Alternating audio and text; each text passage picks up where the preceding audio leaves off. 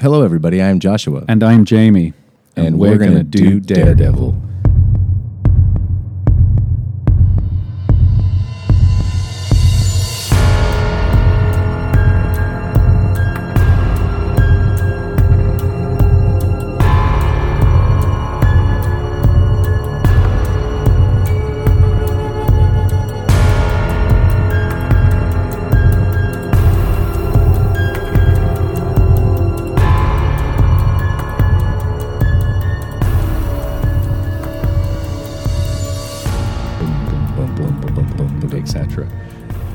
This is uh, hi, Jamie. Hi, Joshua. How are you? I'm doing well, thank you. You How are. you? Yeah, doing, I'm doing very well, thank you. great. Uh, we are covering issues. Um, great that you're doing well. We're, we're Uh, covering issues. Uh, Oh, I'm so, uh, excuse me, Jamie. How are you doing? no, I'm fine. Uh, issues 126 to 130. Yeah. 130. We're getting really deep into this now. Yeah, we are. We're into the What- Marv Wolfman. This is episode 20, 21. 21. Mm-hmm. Wow. Yeah, who'd have thought it when Yeah. we started? Yeah, I know. we were we we were so young back then. So young. No gray hair, n- nothing. No. Um, w- this is October 1975 that uh, we, we're dealing with. We're starting in October 1975 and moving forward. The, the next couple of issues is just pure Daredevil. And for people reading along at home, if you are, if you're using the Marvel Unlimited app, um, this is the last episode that you'll be able to follow along on that. Um, we're jumping over to use the um, the Marvel Essentials books, the black and white collections, the, the collection number six of Daredevil, which was the last one that they put out. Uh, it includes issues 126 through 146. So you get a good chunk of it, and there's an annual in there, some Iron Man, and some Ghost Rider. But Yeah. yeah, um, yeah that's where we're at now. And then I'm thinking Marvel's gonna, you know, because they're listening. De- definitely, they're gonna make sure they update Marvel Unlimited and, and add all the remaining issues. Because Yeah. I think they have. The last time I checked, it was they have 258 issues Mm-hmm. from Volume One. yeah, of 370. I think I said 360 last week, but it's 370. Yeah. I think, or 380. Maybe I got it wrong. Maybe it's 380. I, I can't remember, but they're gonna get with the program and they're gonna keep adding them. Yeah, so. there's some there's some gaps in there, and Yeah. uh, they need they need them papered over.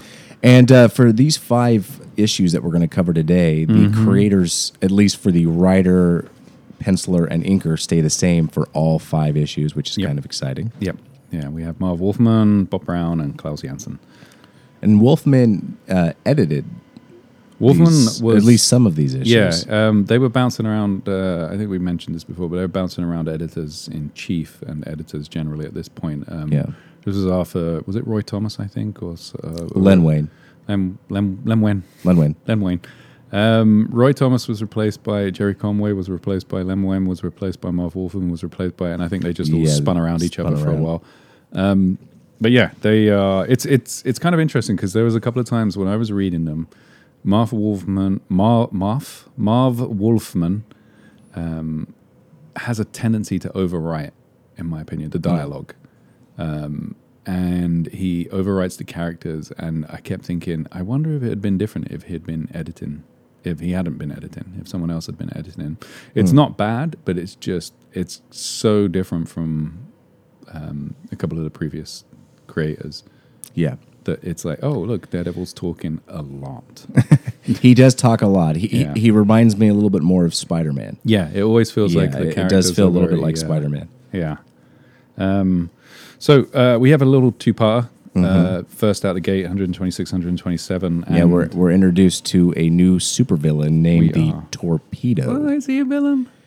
Um, well, you know what? That's a good point. We're going to discuss it, and it depends on your perspective of villainy. Yeah, it does. It does indeed. Torpedo is an interesting character. We already had a torpedo way back when. Yeah, in the was it the '60s? Yeah, and he fell off a roof or was pushed off a roof or jumped off. I'm sure Daredevil contributed to his death him. somehow. Um, this guy has a uh, suit that has jet engines on the ankles and wrists, which means that he can fly and is pretty noisy. Every time uh, he's mentioned throughout the, the two storylines, it's always him being noisy. yeah, and the and you know you should really take his name seriously because Torpedo, you know he he he can't just fly. Mm-hmm. he also can go through brick, go through stone. I mean, he's so his speed and the power from his little wrist. Um, He's able to do these rocket Yeah, punches as well. exactly. From the, the wrist engines. and at, and at one point in the in one of these two issues, he, he literally just goes through a building like several times Yeah. while they're fighting. So Yeah. So um, anyway, we open with Daredevil swinging about, thinking. Uh, it's July in in the story. It's July, even though it's October. yeah, So there is uh, there's some catch up that needs to be done somewhere in there. But um, uh, Daredevil's swinging around town. People are looking up at him, and you get the usual uh, onlookers. Isn't he great? Isn't he a show off? Isn't he bad? J. Jonah Jameson's right. um, and he swings past that. We see a couple of posters in the background while he's swinging along, showing um, District Attorney, and it's not clear. I think it's foggy, but it's not.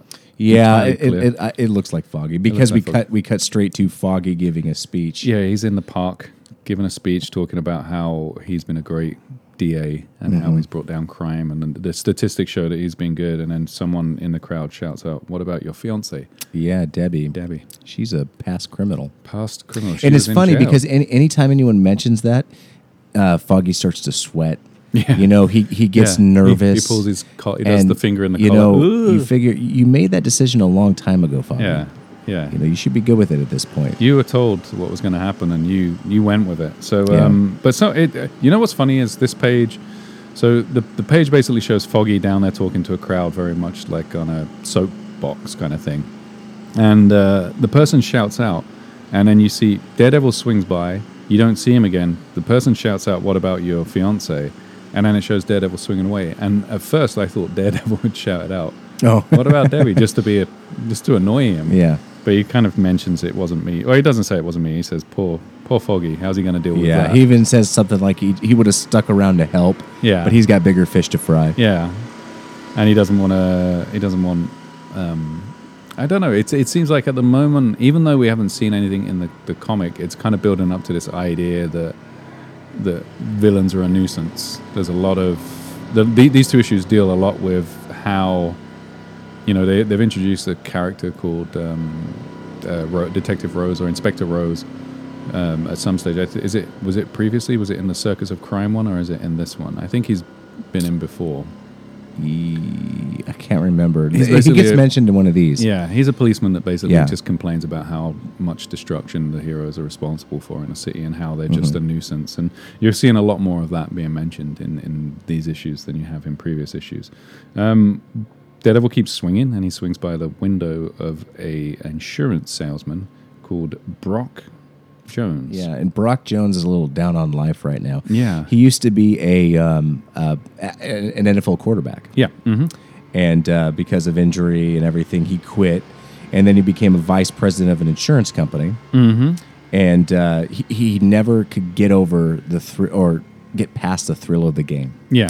And it's it's really affected him in his life. He feels like his life doesn't have any meaning anymore. Because back when he was a football player, everybody loved him, everybody idolized him. Yeah. Now it's like, oh, you're just some some regular schmo. Yeah, he was kind of hired. It, it says that he was a, a quarterback in 1972. He was like an up and coming star, but then he, he injured out of the game, and um, he was hired by this insurance company because he was a kind of he was a celebrity, and they used him to be like a, a, a point of conversation. So it would be like, hey, look, here's our vice president Brock Jones coming in, shake hands, and then he was kind of cleared out, and they all knew that he wasn't that good at actually selling insurance. He was just there purely to uh, to impress Yeah, clients. he, he was a name. yeah, and now it's kind of at the end of that of him even being known as a quarterback, a former quarterback. So he's, So to just dig the knife in a little bit deeper, Mm-hmm. uh, Brock Jones is he's outside, um, you know, and he and he sees this lady that is about to get hit by a car. Mm-hmm. It's And- a kid- kid, excuse kid, me. yeah. Sees this kid, and uh, he's like, "Oh no, no! Th- this is my chance. I can save her. You know, I can prove that you know I still am a hero." And then Daredevil swings by and Mm-hmm. saves the kid. And what, what makes it even worse is after he does it, Daredevil gets mad at the guy, gets mad at Brock Jones for trying to help, and is like, "You know what? Yeah. You know, just leave this to the superheroes. I don't Yeah. want to have to save you as well. You yeah, know, we don't have to yeah. say do-gooders. It, it's very, this is very Spider-Man esque. This whole piece here. He's like the, everything he's saying. He says, "Back off, handsome. The cavalry's here, and stay out of the way. Let us deal with it." And um, then while this is going on, we move over to Wall Street uh, two hours later, and you hear the sound of jet engines, kind of like the Gardner sound that you can hear in the background of this episode. We we, Yeah. put, we asked them to do that so that it felt like the torpedo was coming. Um, so you see, you're, you're introduced to the torpedo, and he's kind of he's flying. He's flying at like six feet up in the air. Yeah. it's the, the least impressive flyer in the Marvel universe. I can't imagine what his knuckles feel like. I there must be something in the gloves because he's punching brick walls. Yeah, he, stage, he literally is just flies straight through brick. yeah. Yeah, he flies through Wall Street to a, a bank and flies into the. He- he- He, he, breaks He the. flies through a safe. Yeah, like one of those big bank safes. completely destroys How? the door of the uh, Those the things vault. are so thick. yeah, Even Superman has trouble ripping them off. yeah, yeah. Yeah, so Um, he goes in. he goes in. and all he does, he leaves all the jewels, all the money. He just takes the contents of one safety deposit box. Yeah, which is a, a bunch of paperwork that we don't really know what it is just yet. And then uh, yeah, he leaves. He leaves. He, breaks through another wall. Smashes another wall. Yeah, he doesn't go through the same way he came in. He Yeah. decides to, you know, cause more Yeah. ruckus. So even if he is a, a good guy, That's why I said it's a matter of perspective here it is. He's kind of. I guess there's criminal damage or, or vandalism or something. It's definitely Yeah. breaking, but I don't know. I guess it's still breaking and entering. Yeah. You don't get anything. Um, then we cut to Foggy and uh, uh, Matt. And this is is this later or is this the next day? I can't remember.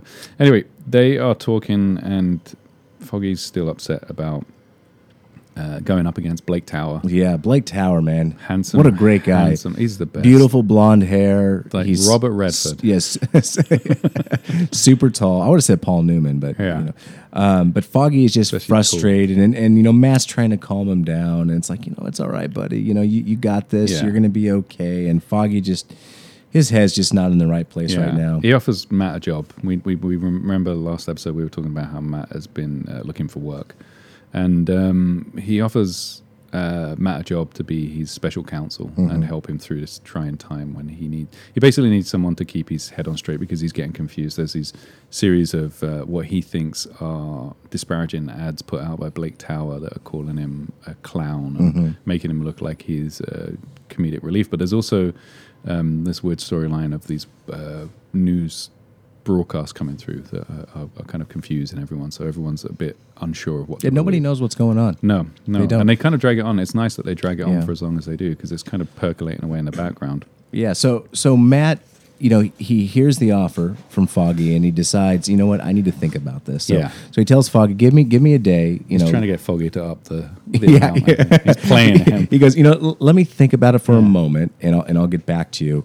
So Matt ends up, you know, heading home. He basically just says, uh, "Let me think about it," but it's so that he can get some sleep. Yeah, yeah, that's true. He hasn't slept in a long time. Yeah. So so he goes home and uh, gets into some fabulous pajamas. They're lovely. They are lovely Yeah. pajamas. And uh, I wonder, you know what's so funny? He's blind, right? Mm-hmm.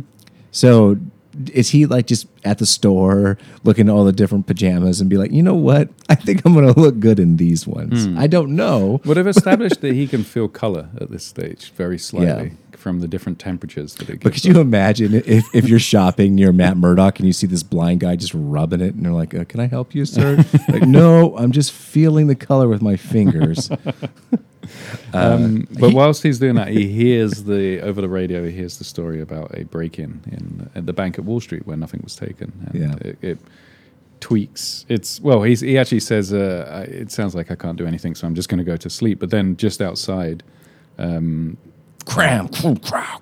vroom, cram, vroom. We have a lot of vroom. Yeah, a lot of rum and torpedo flies through a police car. yeah. Once again, it's your perception of villainy. yeah. Um, Daredevil looks out his window. Uh, Mm-hmm. once again, you know, I don't know what he's trying to see. He can't see anything, but he looks out his window to see what, uh, or to hear, to visualize, to radar sense what's radar going sense, on yeah. out there, and he sees two police officers that are firing at the torpedo. yeah.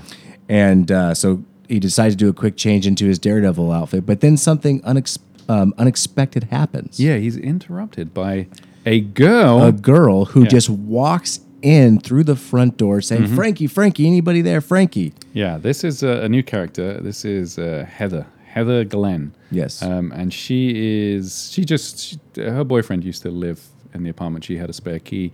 She was just coming by to see him, and basically just talks about how he's not that nice of a person anyway. So Yeah. um, and then she's like, "Oh, you're handsome." Um, She's a little on the flirtatious she's side. very. fl- she comes on heavily. Yeah. Um, and she says, at first she says, "Oh, I'm sorry, I didn't realize I saw the glasses, but um, I apologize." Because she was saying, "Can't you see who I am?" And and um, he Matt's nice enough to her. She He- gives he- him a peck yeah, on the cheek. he- he flirts a little bit back, even though you know he should be more focused on getting her out of there, so Yeah. so he can become He daredevil. takes to his time. or to go check on the crime. The cops are probably dead by now. so, Yeah. Uh, so you know, she he ends up convincing her to leave. She gives him a kiss on the cheek. Mm-hmm. You know, there you go. And then uh, you know she backs out and closes the door. And then Yeah. Matt quickly changes back into his daredevil outfit and jumps out to go um, see what happens. And the cops are like, uh, "Yeah, some clown in a costume came smashing through here, and he almost hit us if we hadn't jumped out of the way in time." Yep. So Daredevil's like, "Okay, fine." So he goes looking around and. Find him um, quickly finds a torpedo, even though the, tor- the torpedo is supposed to be super fast. He finds him right away and does He's this. pretty loud. That's it. He- okay, that's true. Yeah, he can follow with his uh, with his radar sense, and he ends up jumping on the torpedo. Jumps on his back. yeah, to catch him, and uh, so he's hanging on for dear life, and ends up, you know, just avoiding He's kind of riding stuff in like a and he hits a trash bronco, he says, can and and you know and, and swings around a light pole Mm-hmm. and ultimately what ends up happening is is uh, daredevil gets thrown off and then the torpedo decides gets into attack mode and daredevil jumps out of the way just in time and the torpedo goes through the wall that's behind him which is in some type of like modern art museum Yeah, it's like, like it's there's a lot of really um, angular sculptures around there. so- yeah oh, and, and um, we, we see here in a blurb that we find out that the first torpedo was back at issue 59. 59, there you Yes, go, yep. yeah, 59. um, and whilst they're fighting, uh, Daredevil grabs hold of the torpedo's wrists and finds out that they get super hot from the jet. So I, this guy's hands, what, what are they made of? I know. That's what I mean. I think they're fake hands. I'm going to go with Okay. fake hands. They're like, he's, he's from the elbow down is just, I think what it is is those little. He, he has he has these, little turbine engine. he has these turbine um, engine bracelets. Yeah, I guess. And I think they must like shoot out some type of like energy that forms like a cocoon. Yeah, I guess. around his hands. There's always that going on in a Marvel universe. Yeah. There's either He's got unstable cocoon molecules hands. or cocoon hands. Yeah. um, so he's he's fine. And while this is going on, this is we, we discovered that this this is actually the foyer to the building that, that Brock. Uh, is it Brock or Brooke? Like Brock. This is Brock, Brock, Jones. That Brock is working in, and he's up there working late because he it takes him a long time to file paperwork. We discover he's not, he's a little slow and he has a lot of work to catch up. He's on. been hitting the head a lot back in football. Yeah. Um, so he's up there and he feels the building start to rock and he thinks there's an earthquake and uh, he says, This is crazy. I got to get out of here. Uh, he goes down to see what the night watchman is uh, up to, wh- whether or not he knows what's going on. And he comes down, and whilst he's coming down, you see Daredevil and Torpedo are still fighting. Daredevil is basically the Torpedo saying to him, "I have, I have a mission to complete. You have to get out of my way and let me complete this." And Daredevil's like, "No, I'm just going to fight you until you tell me what's going on." Yeah, Daredevil doesn't want to listen. No, he's th- these two issues are all about how Daredevil doesn't want to listen, about how he's kind of pig-headed and stuff. Um, and then whilst he uh, Torpedo kind of slaps him, and he starts to build up the energy around his hand. He's building up like a super jet punch. And he says, "I'm sorry, but you kind of forced me to do this." Torpedo says, "I'm sorry, you've kind of forced Yeah. me to do this. I've got to punch you your Yeah. head completely off because Yeah. we, can see that he can punch through bank vault doors." So at that moment, and, and right behind Daredevil is some elevators. Mm-hmm. And at that moment, the elevator doors open and Brock Jones starts to come out. Yeah. Daredevil moves out of the way of the punch, and the punch is going directly towards Brock. But the torpedo realizes, oh crap! Mm-hmm. I don't wanna this- kill an innocent. Yeah, there's this innocent bystander that just happened to you know pop up. So he moves out of the, or he kind of just repositions his punch at the last moment and ends up hitting the wall. And this is such a powerful punch Mm-hmm. Yeah. that literally the whole building just starts to fall Yeah. and collapse on everybody. yep, and And it turns out Daredevil and Brock are fine. Daredevil and Brock are fine. the torpedo Not so fine. c- completely crushed, and um, Brock goes to help him. And as he's about to lift him out of the rubble, um, the guy says, "You know, we, we don't find out his name just yet. He says, uh, "My chest is completely crushed, but listen, I've got to tell you something. You got to listen. You got to complete what I began. It's very important." And then we don't find out what he says. Yeah, a moment passes, A moment and then and then the torpedo dies. The torpedo's dead. And we- Second torpedo to be killed. Yeah. and, and Daredevil. Yeah, but but Daredevil didn't kill him this time. No. He killed himself. Yeah. So then uh, we find out Brock um, has a little thought, and he says, "You know what? I promised that I'd help him. I swore that I would do what he asked me to do. Uh-huh. So he does the sensible thing. yeah. I'm going to pulls him out of the rubble Mm-hmm. and undresses him, and then gets dressed up into the torpedo's Yeah. costume, which is a weird move. It Right. must have been like, Now- now- been some At this point, the cops show up simultaneously to Daredevil waking up and getting digging himself out of the rubble. Yeah. How Daredevil survived, or and Brock, I have no idea. This is literally, guys, a whole building like fell on top of these guys. Yeah. So Daredevil, you know, he breaks through the rubble, and uh, as the cops show up, and he sees the dead man, which is the original torpedo. Yeah. Being uh, on the ground and standing next to him is Brock dressed in the torpedo outfit. But Daredevil didn't see the whole changeover, doesn't know what's going on. So And the of course, issue, he can't see the, dis- the discerning features. Right, exactly, yeah, because one had blonde hair and, and one has gray hair. Mm-hmm. We find out the torpedo had gray hair. So, anyways, so uh, what He ends up, basically says to the policeman, "Arrest that." yeah, man." arrest this guy. He points at him, and uh, and torpedo the new torpedo, which is Brock, is like, hey, wait, what's going on? No, no, no, guys, it's me. It says, "Arrest this man. He killed. He killed that man. Kill him. Arrest. He killed that man. Arrest him." He goes, "No, I didn't." And that's how it ends. Yeah. All right. And, uh, and then they say in the next issue we're going to see the Battle of the Century. I think that is a tad hyperbolous, but we are. We're, uh, It's a big battle. It, it is it a big battle. It's a big, small battle. It's um, November in 1975. Um, very cold in England in 1975. I remember it was this time of year. Anyway, um, 127 issue 127. We go straight into it. Um, uh, I like the cover. The cover's really cool. We Yeah. see Daredevil and Torpedo fighting while a, a family cowers Yeah, underneath. underneath. But um, And what's funny, I don't know if you noticed or not, in the cover, the torpedo has gray hair. he does. I did not notice that. Yeah, look see. at this. Yeah, he's got gray hair, not the Ah, he blonde hair he's supposed Sneaky. to. Yeah, they're trying Someone to. didn't get the color in though. no, they didn't. Um, Yeah.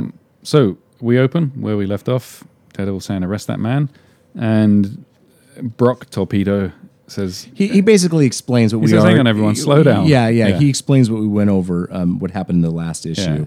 And he's Um, and, and Daredevil says, you know, there's a couple of things Daredevil goes through. He says, I can't see the color of his hair, so I don't know if he's telling the truth there, Mm-hmm. which is weird because you know the policeman can, and it's kind of like, a, why would you lie about that? And I don't even think the policeman ever got a good look at him because he was No. going so fast through. Yeah, that's true. torpedoing, Torpedoing around. Um, and then also because the jet engines on his ankles and, and wrists, Daredevil can't hear his heartbeat, so he doesn't know if he's lying or not. So um, he's kind of he has to make a decision, and his decision decision is basically I should probably just hit this guy rather than I should get into a fight with this guy and and hit first and get answers later. Um, but a torpedo, the new torpedo, Brock basically just knocks him out, punches him completely out. and by the time he comes around, um, Foggy is there. Foggy's there complaining about superheroes being destructive. I know. And, and, and Daredevil's like, you know what? I've had no sleep. I don't care Yeah, about this. I've had it with this. you know what? Forget about it. And he's actually kind of rude to Foggy, which is, is. you know, which is surprising. But at the same time, you know what? Good for Daredevil. Yeah, he says, You know- nope, I'm done. See ya. done. Throws his billy club at, This is ridiculous, yeah. And swings off and says, uh, just go calm down. You mentioned son." this earlier, but this is a key point. These two issues, and I think Marvel Wolfman did a great job of this. Mm-hmm. These two issues really kind of dive into something different with uh, Daredevil that we haven't really covered too much. How the superhero ness, because in the past, um, he he the, the superhero life is the is is the fir- is the thing that comes first to Matt. Mm-hmm. His his alter ego is Matt Murdock. It's not Daredevil. Yeah. Daredevil is the number one, and that's Yeah. and- and- but these two issues they really dive into how he he starts to realize that you know what maybe I'm maybe this suit is actually kind of taking over. Yeah. Maybe this Daredevil persona is not exactly you know the, the right thing or the way I should be you know acting and everything. So it, it- it's it's kind of cool. You know. Yeah. hmm Yeah. Um, he swings back home, comes in and finds Heather back in the, the house. Yeah, so she just let herself in. She's She watching TV. She's wearing a nice, sexy little dress, and it's like, you know what? Okay, I see what Heather's going for here. Yeah. And then Taking she, advantage uh, of a blind man. She is. She's watching one of the the uh, ads, the ad campaign that we Oh, yeah, Fo- uh, Foggy getting pied. pied. um, and then uh, she says something about her ex boyfriend Frankie was his name. Yeah. Uh, as, as luckily for her, she says he got married, so I'm glad that I got rid of Yeah. that creep. Yeah. so Um, now I'm free for so you. now I'm free. And then she says, "You're not married, are you?" And uh, he says, "I'm not." And then the phone rings, and it is Foggy. Foggy's saying, "You have to come over." And, and this is a great two panels because when the when the phone rings, uh, like she, we see a silhouette of them making out. Yeah. like she literally, you know, she Oh, doesn't. She just pulls him in and starts making out. And then when Matt answers the phone, his collar's all messed up, his tie's messed up, his glasses glasses are are all askew. all askew. it's like, and he's talking to Foggy on the phone, and Matt's like, Heather, stop it! It's like Yeah, I'm trying to talk on the Go phone. away! What? What did you go? No, not you, Foggy. And the best part about it is, is this whole conversation he has with Foggy. Foggy never even mentions, "Hey, is there somebody there with you, or what's going on?" Mm-hmm. So you must wonder, maybe Matt is kind of a playboy. Maybe Foggy's used Foggy, to. uh, yeah. Well, he, he was with him in college when he Yeah. was working his way through he's various used to Matt's erratic uh, Mm-hmm. behavior with the ladies, I guess. Uh, and then he says he mentions he hasn't slept for 25 hours. The whole this is another part of the build up, which is like he's sleep deprived, which is another thing they throw in every now and then with Daredevil. It's like Yeah. I'm so tired, I'm going to make a mistake soon. Keep watching me. Um, and he says, you know, I've got to go. And she says, well, I'll be here when you get back. Um, and we cut to Brock, who seems to be in his office, even though it was destroyed, which I'm very confused by. But yeah, that's uh, maybe it was only part of the building and not Brock's office. okay. Maybe, maybe so. Maybe Brock's so. there and he sees Daredevil swing by and he's like, that guy, oh, I hate that guy. I'm going to be a hero again. I'm going to do what the first torpedo was trying to do. I'm going to fix things. It's going to be great. I promised him. And he's able to fly from, I don't know where Westchester is, but I'm guessing it's far away because they make a, a point about it being very out from uh, Manhattan. But he's able to fly there in like five minutes using at, at four feet high Right. off the ground. it's the best suit ever. Yeah. You can get all the way off the ground, four feet. Um, and then he flies into another building. We see him fly into a mansion, and basically, it's a great. I love that that the series of panels where it's it's four panels, and it just shows him slowly flying towards the building. Right. And then he crashes into crashes it. in. Man, the torpedo, man, he needs to learn how to stop. Yeah. like he needs to learn how to stop ahead of There time no and try, and try the door. Um, then we cut back to the uh, the supercomputer. Foggy's with the. Do you Yeah. remember the supercomputer? The yeah, yeah, Dr. Armstrong. Uh, it was the computer that Yeah.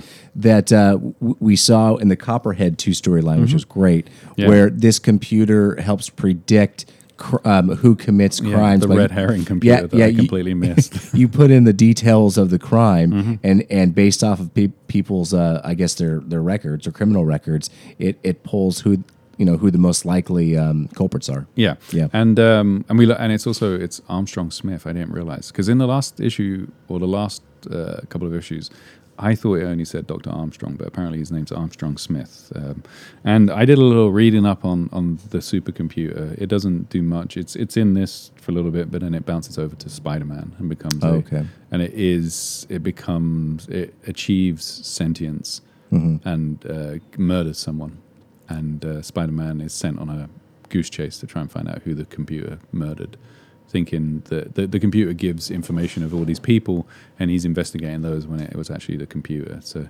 um, it doesn't stick around for long but it is it, it was it it's kind of like a weird Marv Wolfman has a lot of um, story breadcrumbs that are dropped into his issues, and some of them go somewhere, some of them go absolutely nowhere.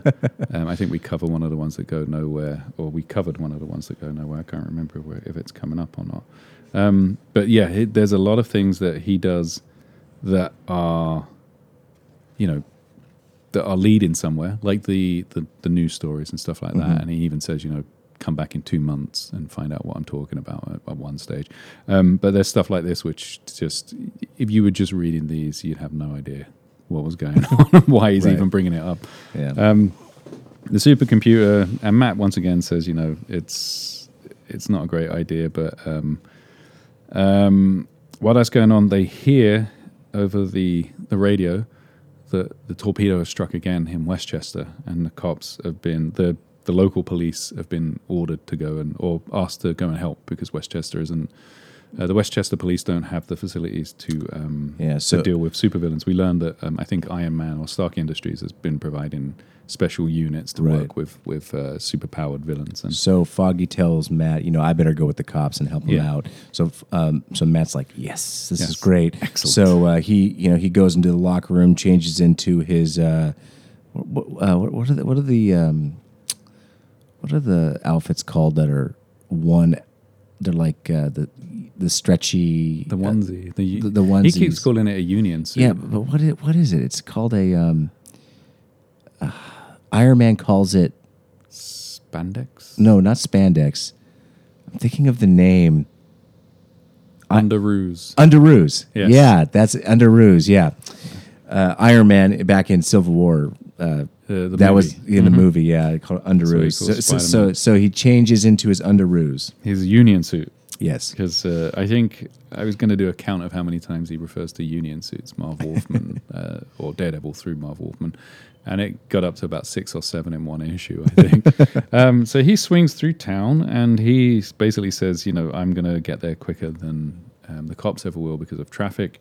So uh, I'm off to Westchester. It, was, fi- it took him 15 minutes to 15 get to, minutes. to get to Westchester. Not bad for a swinging single. Yeah. And uh, he gets to Westchester to the mansion that the torpedo flew through.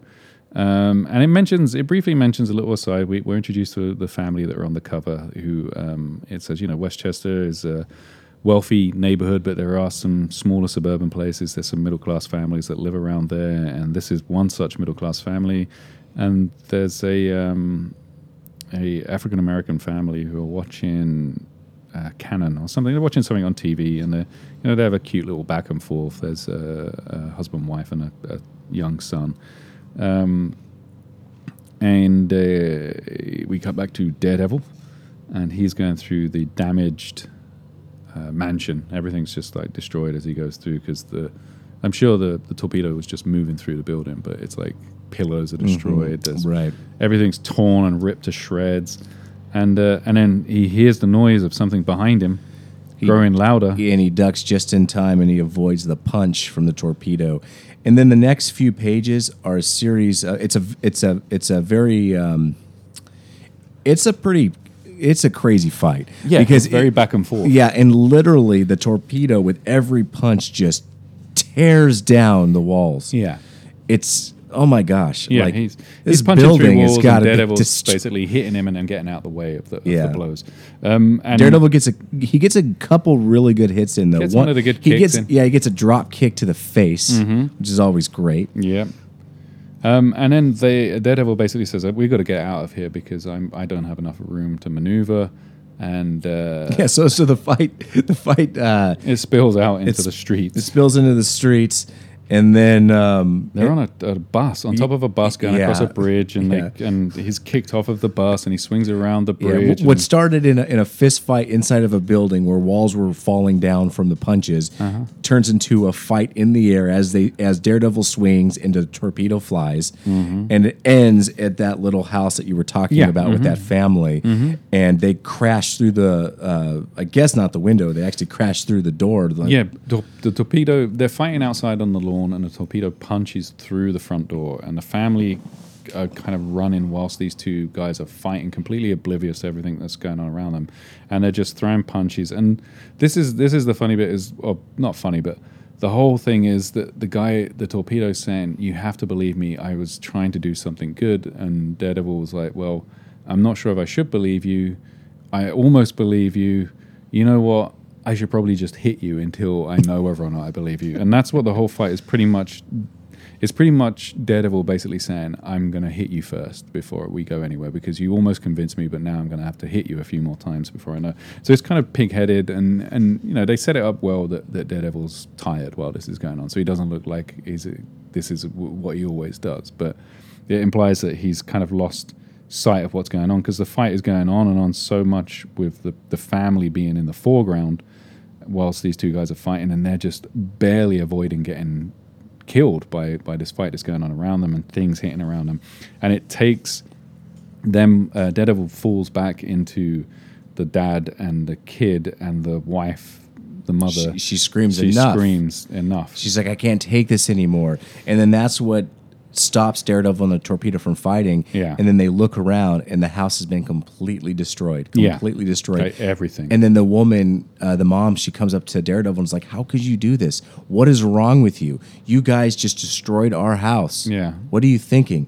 And then at that moment, uh, they they both realize, you know what, you're you're right. This is we Yeah. need to stop this. Yeah. And then the torpedo leaves. Daredevil just, I guess, just kind of lets him go.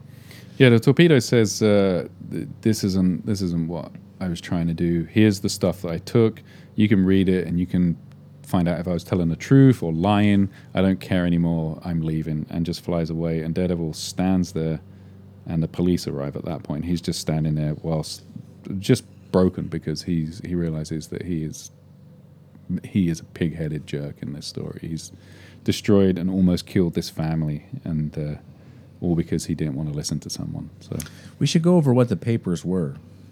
yeah, the papers. Um, so, is it in this story or is it in the next issue that they mention it? No, because this it's uh, there was um, uh, I think it, I can't remember. Was it in this one? I think it's in this one because I think it's the torpedo himself that mentions it. Basically, what happened was there was this uh, there was this scientist in uh, was he in Russia? I think so. Yeah, and he had been ordered to. He was basically trying to build uh, super soldier suits similar to the Iron Man armor, um, and he'd been kind of tricked into doing this. And he built a torpedo suit to escape. He escaped via the uh, Czechoslovakia and left. And then he found out that his family was still making money and selling his designs for the suits, um, and he wanted to destroy all of the the anything that that would allow them to keep making these suits.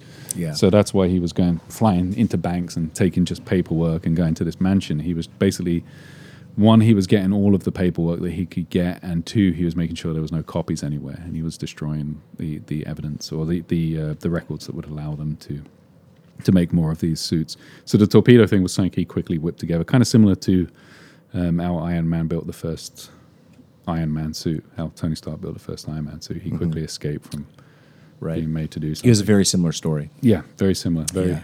except he didn't die when he punched the Right. building. Uh, so that takes us to issue 128, which is probably one of the weirdest issues I think I've read so far. This one is. Remember, we were just saying about how Marv Wolfman drops a lot of breadcrumbs, and some of the stories go somewhere, and some of them go nowhere. And this is one of the ones that kind of does a little bit of both, but Yeah. doesn't really do much of either. Of either, if that makes any sense. Yeah. Yeah. I- I- even the cover alone, it's called. The, on the cover, it says "The Stairway to Slaughter," and we see that we have the return of the Death Stalker, which is which is exciting. I like the Death Stalker Yeah. a lot. And then we have this weird person that's like in a looks like purple in a frog suit. suit, yeah, some type of suit, shooting like a laser gun towards Mm-hmm. towards uh, Daredevil and Deathstalker as they fight. on Um, on lights in the sky. Yeah, it says introducing the most startling character in the annals of Marveldom. Yeah, this was a character. What does character that mean? Well, they were they were hoping to do stuff. Yeah, with this I think so, but I don't think it ended up. No, it didn't out. do anything. They didn't do anything Yeah. at all. It was something that, that was uh, that was lost in the ideas of time. Marv Wolfman writes a really good Deathstalker. I will say that. I, s- Yeah. I said at the start of this episode he, he has a tendency to overwrite dialogue. It works really well for the death Deathstalker. He really Mm-hmm. gets it across well. Oh, I love the first page of this uh, Yeah, of this issue. So It's fun. I kind of talk. I kind of talked about this when we were covering the last one. Um, Matt is just he's had it. He's Hmm. fed up with what Daredevil has. You know what he's become. Yeah. The person that he is when he wears that suit, which was really showcased in the last issue when he was fighting and not thinking about the destruction that they were causing to that family. Mm-hmm. Yeah. And, uh, and this is what's so funny. So Daredevil's like, I'm done. He th- it's it's a splash page of him throwing the uh, I've had the enough. yeah he's he's he's throwing the costume on the bed or something, and it, it's cool. I really like the shot of his of his mask. You can kind of see that it's it's it's Mm-hmm. Yeah, it's, it's its, kind of- own separate little mask. Yeah, But he he says, I'm never going to wear this again. Yeah. Forever. Yeah. And then he literally it's four pages. four later. pages gets back into it and never references again Yeah. that he said he was never going to do it. He never says I was forced to do this. Yeah. um, he, he does say there is one good thing where he says that the costumes control my life too long, and that's what you, you were kind of tapping on the idea of like his alter ego being Matt Murdock rather than the alter ego being Daredevil. Um, we we then get him. He's kind of walking around his brownstone, his new apartment, which And he is so furious. he's so furious. Bob we- Brown is great at drawing like Yeah. f- like furious face. just like, Yeah, like, everything is like, oh, I've had it, and he's. He's, he's basically telling anyone who's nearby what happened because he's, he's probably shouting so loudly. Yeah. Um, we get a nice little uh, cross section of the uh, of the new brownstone. We Yeah. see the, the layout His, he has. yeah, his job. So I guess he took the job. I guess he, he fleeced for, Or- for, a decent or something because this is a really nice place. Yeah. We're talking about a gym downstairs. It's three levels, guys. 3 Mm-hmm. levels. Yeah. Um, and then the phone rings, and it is Foggy. He says, "I need you to come over here right now. I know. Uh, you got to help me." Uh, uh, uh, Tower. What's his first name again? Blake. Blake. Blake. Thank Blake, you. yeah. Blake Tower is on his way over. Uh, he wants to talk about the adverts, and uh, I need someone here because I don't want to lose my temper and look stupid. Um, and just as he's leaving in a very fetching safari suit, um, Heather Heather comes rocking up. Heather, Yeah, she, yeah. She was pulling up in a taxi right when he's down at the bottom of Yeah. the stairs um, at, at his pad, and man, she's just all over Matt. yeah. Boy, She's like, hey, uh, I just wanted to come and hang out and let you know if you wanted to talk. And uh, Matt says, I've got to go somewhere. Um, and she says, well, I've had this idea. She says, I, I've got this idea I want to share with you. Yeah. He goes, okay, uh, I've got to go somewhere. Taxi. And she goes, how did you know there was a taxi coming? she's, she's probably the only one who really picks up on all of his, like every cue. In the past, um, Matt's kind of walked into a building and gone, oh, I better not walk so confidently. I better make people think I'm blind. Whereas he does things and she's like, hey, how did you do that? How'd you do that? What's going on here?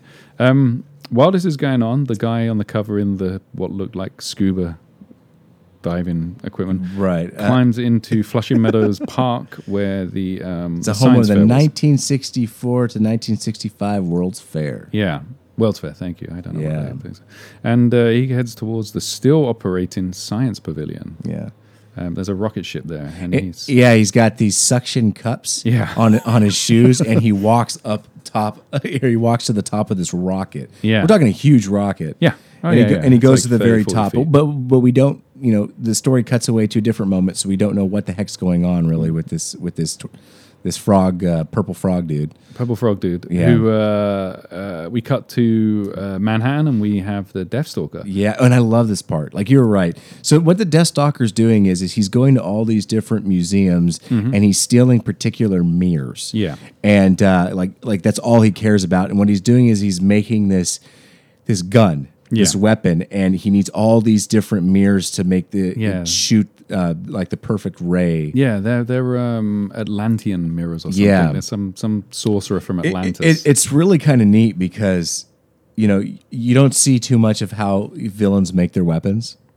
You really don't. You know, like Mister Yeah. Freeze has his freeze gun. You know, he just figured out how to make Yeah. Mm-hmm. make a freeze gun. Same thing with this one. Actually we understand that he has to get all these specific mirrors from all these different areas, put them together, and build this uh, this crazy looking weapon. yeah. At one point, he takes a mirror that a statue's holding. He gets one from a case. Uh, He ri- um, he like rips a- one off of someone's off of a statue's body. Yeah. There's like a, uh, a modern art exhibit that he goes in and takes the mirrors, but it's, it's it's very specific mirrors that he's going for. This is like the, the what I was saying about him being well written. There's a one of the guards says comes up and says, "Stand where you are, Mister, because I want to repay you for that clout you gave me." And Deathstalker says, "Obviously not a strong enough one, fool. You managed to survive." That is good. yeah, but he's uh, Deathstalker's a, a fun design character. he like looks so cool. I really, I really like the way he Yeah. looks. Um, and he uh, he's doing that, and then we cut back to Matt as he's as he's entering Foggy's office, and uh, Heather tagged along, and uh, they were talking in the uh, the cab about something, and Matt says, "You know, I was think I'm thinking about what you were talking Yeah, about. I'm not going to tell you what it was, but Right. that stuff you said in the cab, we should go back. Let's sidebar that because that was really cool. that was a really interesting idea. Anyway, we're going to go in and uh, let's keep it our secret for now. And they they go in and they find uh, Foggy, and I think uh, yeah, Tower cancelled. He said he couldn't make it. Um, Which makes Foggy even more. yeah, he's, he's, he thinks he's being played by Tower at every turn. yeah. Um, and then he says, "Okay, well, there's been some robberies, and um, they're talking about it being some phantom character that keeps disappearing and reappearing, which gets uh, the Daredevil senses tingling. Yeah, and it's so hornets. funny because this whole time Heather's just kind of hanging out there while Matt Mm-hmm. and Foggy talk. Just holding on to him. Yeah, and, and Foggy doesn't say anything. It's No, like Fo- never like, Fo- oh, hi, who are you? That's why I feel like Matt must always have women Yeah. on his arms.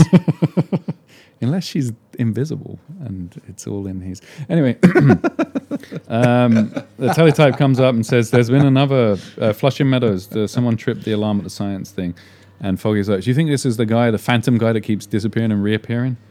Um, doesn't he reference some? Is it Well- the shadow? Yeah, he, men- he mentions the shadow, which is funny because he Yeah. says, uh, "Sounds like the shadow," and Matt says, "No." Uh, thinks to himself, "That's the description only fits one person I know, yeah. Deathstalker." Even Deathstalker. though he just said it sounds like the shadow, which makes you think there might be a few. So, so we have this moment where Matt realizes he needs to get out of there and he has to go to Yeah. where that alarm was Mhm. tripped. So he tells Heather, "Look." He even calls her little lady. Look, little lady. I do want to be with. I, I do like your plan, but right now I need to be alone. Not another word. Shh, shh, shh, Yeah, he puts- he Understand? literally does the finger on the lips He puts goes, the "Ah, finger on her lips and is like, just just stay here, and let me go my separate way, or let me go. You know, let me leave here. I got something I have to do. And she's like, okay, whatever you want, Matt. Uh-huh. So he changes into his Daredevil outfit, and he's you know he, he jumps a ride on a- on a, uh streetcar, Mm-hmm. and then uh, um, as he travels to where the alarm was tripped, we cut back to the science fair where the science fair was. yeah, to the Frogman. to the Frogman, Frogman. who is on top of the uh, the rocket, Mm-hmm. and he he's got this weird. This, I guess, this laser gun Yep. that he shoots up into the sky that creates some There's like an atomic symbol. Appears. yeah, yeah, a big atomic uh, a, symbol appears. It makes a big explosion noise Yeah. as well. Um, Matt hears it. He's, he's coming by, but he's, he's basically talking about how um, he's ready. He he. This is this character is so half thought out and just confusing at every level because he's basically saying, "I'm going to go home now. I've, I've been waiting long enough. I've been here for six thousand years, and I'm going to travel back to the stars to my home. Even though I'm from Earth, I came back to and it, like everything he says kind of contradicts the next thing he says and the previous thing he says, and and then he just says, "Staron is ready for his journey home." And Yeah. then you have the explosion, and Matt sees it, and uh, uh, and and I believe um, Deathstalker senses it or, or hears it as well yeah. because because he's um, he's at the science pavilion still. Uh-huh. Or no, he's just made his way to the science pavilion, uh, To get the last glass. Mm-hmm. to get the last glass, which comes off of a magnifying glass. I really like how he's going around collecting all these glasses. I think it's neat. And then he senses that Daredevil is nearby. He actually senses him and says, "Aha, okay. Um, I better." I, I didn't set off any of those alarms, so I don't know how he knew I was here, but my device is ready. Um, then we cut back to the Frogman, and he's creating Yeah. light stairs. Light stairs, yeah, a yeah. stairway to heaven, uh-huh. and he's starting to walk up into the. It's like what was home. that? What was that movie? Was it the Dark Crystal? No, the what is the other one that's like the Dark Crystal? The one where it's kind of like this, isn't it? Where they make us the labyrinth. Does the labyrinth have? I don't know. It kind of I don't remi- know. It ca- I reminded me of I can't uh, remember. Indiana Jones and the Last Crusade, where he walks across that weird Oh, okay, painted yeah, bridge thing. But he's just walking up into the sky, and Daredevil arrives, and he's like, "That's weird." that's weird. I But don't know who uh, but I is. but but I better you know just leave that alone right now because I, I know the Deathstalker's Yeah. here. And then suddenly, pew! Pew! Deathstalker Deathstalker uses takes us his mirror gun, Mm-hmm. and uh, now what was the point of the mirror gun? What was he trying to? Uh, It's something that's it's, It's so like a- powerful that it yeah. destroyed Atlantis. Yeah, exactly. like, I want to be able It's to. just super powerful. Yeah. He, he says something about how like um, um, it'll scatter and shatter your bones. Yeah. If I shoot you with this gun. Yep. So and he takes a shot at Daredevil, and Daredevil realizes the ground underneath is just like ripped open, and he's like, "Wow, this thing is powerful. Yeah. I've got to, I've got to pay attention to what I'm doing. I've got to stop goofing around and, pay, and looking at people walking in the sky and pay attention to Deathstalker." So what's great is so Daredevil, you know, he does some acrobatic dodges and stuff to get out of the way of the gun. Mm-hmm. Yeah. And then you know he ends up trying to do the whole diving and tackle um, Deathstalker, but of course Deathstalker whoop, whoop, moves out of the way. Um, and then and Daredevil's it's just it's great as Daredevil's surprise. What? How'd this happen? Oh yeah, he pulled the disappearing act on that me again. thing. And Deathstalker's now up on the, st- He's- the light stairway. Yeah, he's up on the light stairway.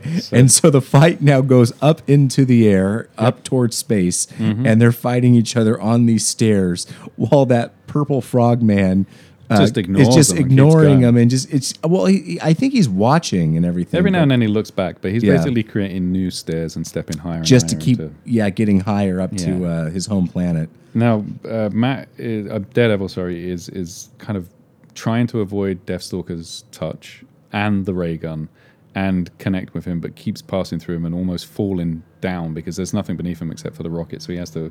It's like a like a, a pa- platform video game where he keeps Yeah. kind of getting sent down to the previous level because he keeps dropping and having to make his way. And eventually, he re- you know he remembers that you can't do much. You have to stay physical in order to do stuff.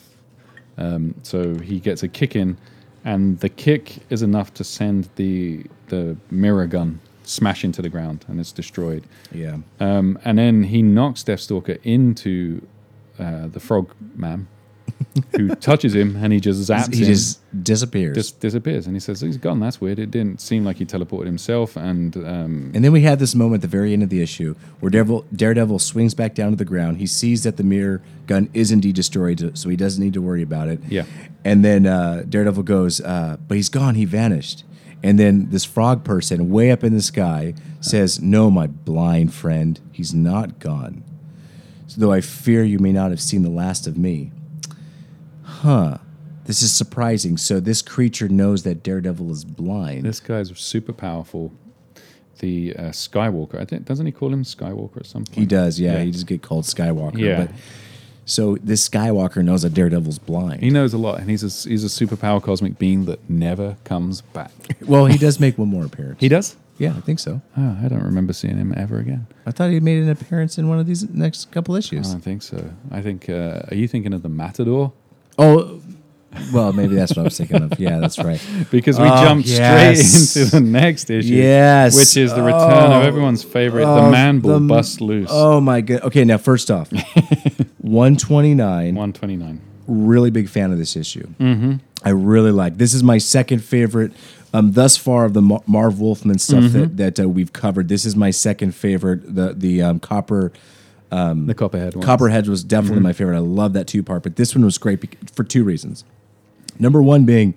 Um, we get to see Matt in action, and he actually does some lawyering. Mm-hmm. Like he Yeah. actually does, and we, you know, he's going against Foggy. He's defending the Man Bull, Yeah. saying that the Man Bull is, is guilty of murder, but it's not first degree It's murder. not premeditated. What happened was he robbed a uh, jewelry store in San Francisco. Is that right, or is it Right, and then the, a, a guy saw saw a man bull, got scared, kind of collapsed, Yeah. survived, had a heart attack a or few something. weeks later, he died. It was actually six months later. Six months- wow. Yeah, he ended up dying. That's a hell of a and then they premeditation. and then they say it was premeditated, and, and um, They're trying to get him on first degree murder. so they so, trying so to get he, him on manslaughter. exactly. So that way, it's it's, it's life in prison versus the death penalty. Yes. And so so Manbull uh, Manbull is literally like on the witness stand. He's in the Um, dock, completely chained up, completely in- chained up, just angry, just breaking and, things. And Matt is is so passionate here, and he is you know like Yeah. he's Foggy saying- looks angry and he's telling this whole story that Jamie just went over, and and why he believes that he shouldn't you know it shouldn't be premeditated uh, premeditated um, excuse me premeditated uh, uh, murder. It, Mm-hmm. it was accidental murder. Uh, well, a- anyway, so the jury recesses. They come back and they uh, they decide that no, it was premeditated and that um, it is first degree. yeah, he's guilty. He's guilty, and we have a great shot of the man bull just saying no. Yeah, and he, says he uh, feels like he was tricked by Matt. Matt had got it into his head that he could defend him, that he was worthy of his day in court, and it kind of you know it plays on the idea that he. It's the whole thing of the Manbull where he thinks people think that he's this terrible brute Mm-hmm. and never ever believe him. Always think that he's a monster because he looks like a monster, Right. And uh, so he he was kind of talked into going against that, and Matt just he he gets found guilty.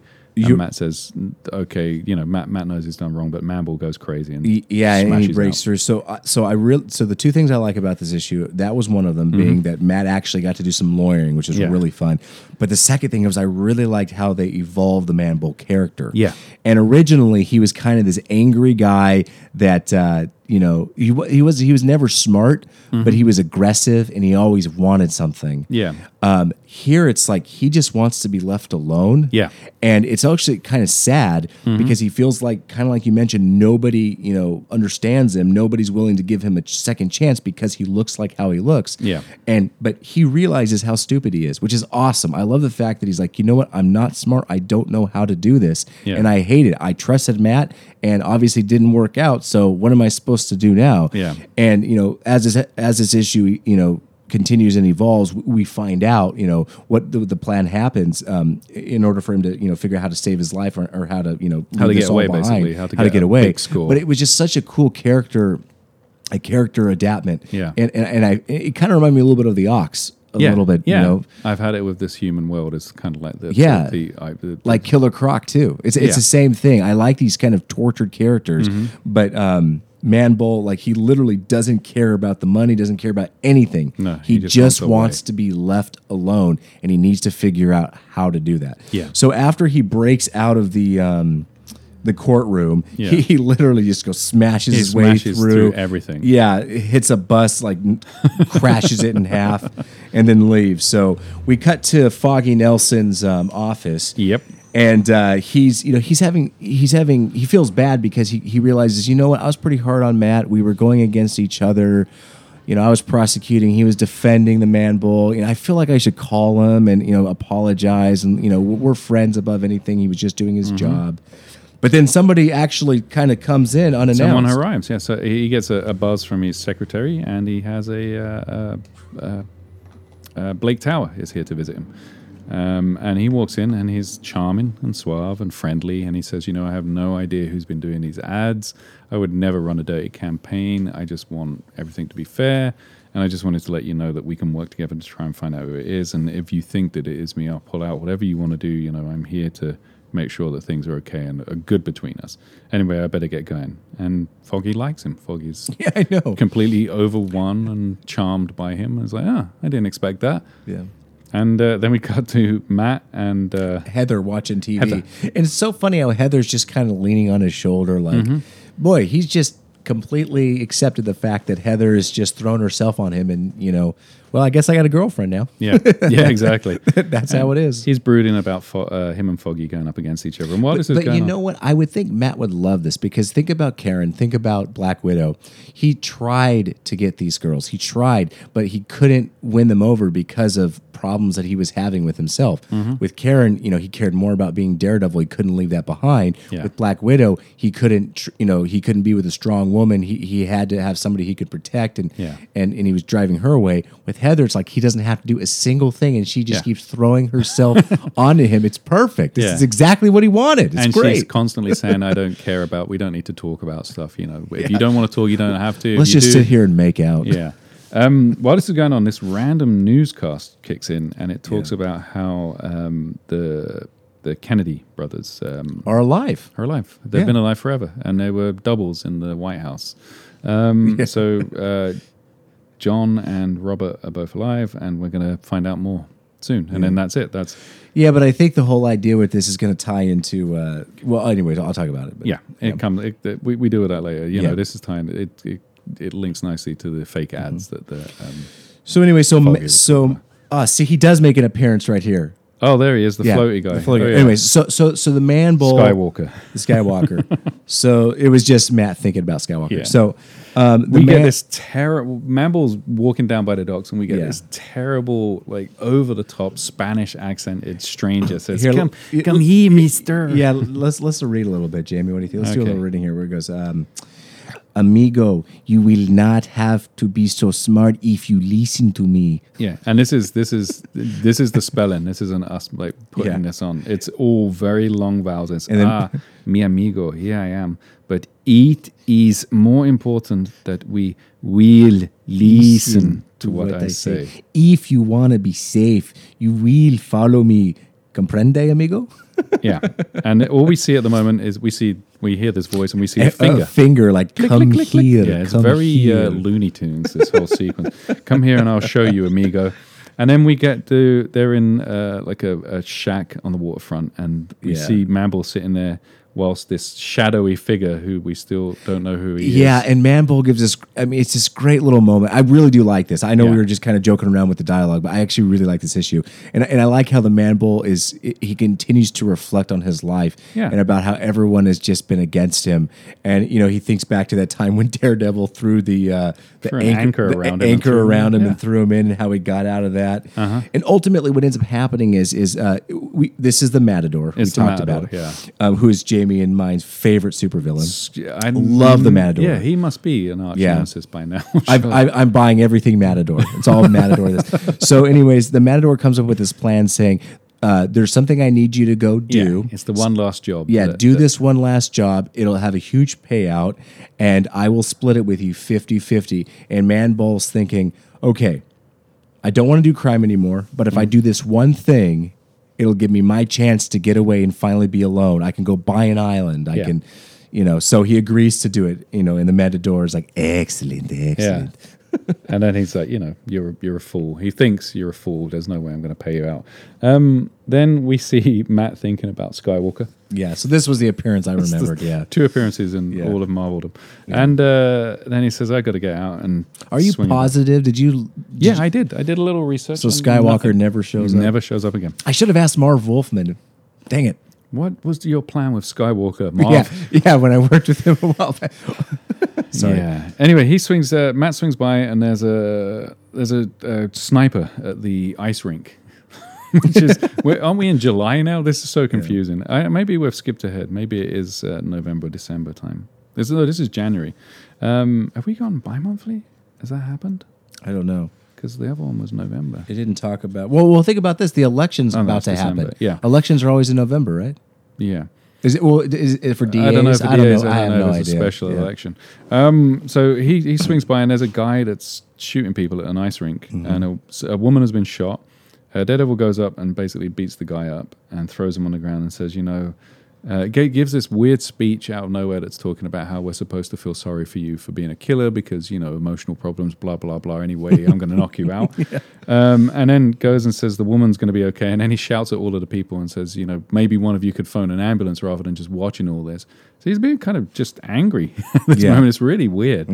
Um, and then we cut to Manbull in Chinatown. Yeah. Oh, and I love the, the oh, these couple of pages are so much fun. Yeah. Manbull, you know, just smashing his way. I love how how Bob Brown draws him being so huge. Yeah, he's before, massive. before he was not this big. No. Before he was a little bit bigger than a human, but now he is gigantic, twice the si- twice the height, so Yeah. so much thicker and wider. Yeah. He's crashing through the walls. in- in yeah, he really does, and he's picking up people, knocking them out of the way. He doesn't care about bystanders. He's Nope. he's just he's just like going to his goal, which is to get this big, gigantic gold cow. The Golden Bull of China. Yeah, so he grabs it Weighs and I- solid. it's solid gold. It's solid it gold. Weighs several tons. So he's the only guy strong enough. to and and it. he literally picks it up and i love the moment because they show the struggle of him picking it up he puts it on his shoulders and he's walking it Mm-hmm. he's walking it uh, back to the matador and he's got it on his shoulders and he makes comments like man this thing is so heavy it's tearing Yeah. Mm-hmm. through my shoulders straining and Yep. and um While this is going on, one of the guards uh, puts out a call and says, "You got to get down to Chinatown. There's this guy here, st- this thing stealing the golden ball." Uh, Daredevil overhears it on a police radio broadcast, and uh, he's out, and then he jumps in front of uh, uh, Manbull, and they they have a little moment, and Manbull's like, "Oh, it's you, you loudmouth. I'm going to have to take care of you." Okay. And they have a little fight. There's a great fight while they're fighting around. Um, there's a a New Year dragon. So whenever this is, because Lunar New Year is February, but the ice rink was there. Its issue is January, but we think it might be November. So it's sometime in the Marvel universe all this is going on. Um, anyway, the, the fight's going on, and, and Manbull, uh, Daredevil does his usual, usual thing of staying out of the way of Manbull and realizes, you know, he's too strong. So if I just stay away, he gets angry and he kind of wears himself out eventually. And Manbull I've said this before when he was last here. He's actually smarter than he gives himself credit for because he says, you know, I know what you're going to do. I know you're going to try and stay away from me, but I know your weakness as well, and that is that you'll always put yourself in danger to protect other people. So he just starts It's charging great. at random So- bystanders. Yeah. So he's smarter than he thinks he is. Yeah. He he really is. We also should mention that um, that uh, one thing i- i- the previous times that we've seen Man Bull, um, he's been Bull Taurus Yeah. as well, but but apparently the doctor is or, or the serum that was serum. able to change him back into being human. It's all gone. Yeah, it doesn't work It doesn't work anymore. There's no serum, so he's stuck in this man bull.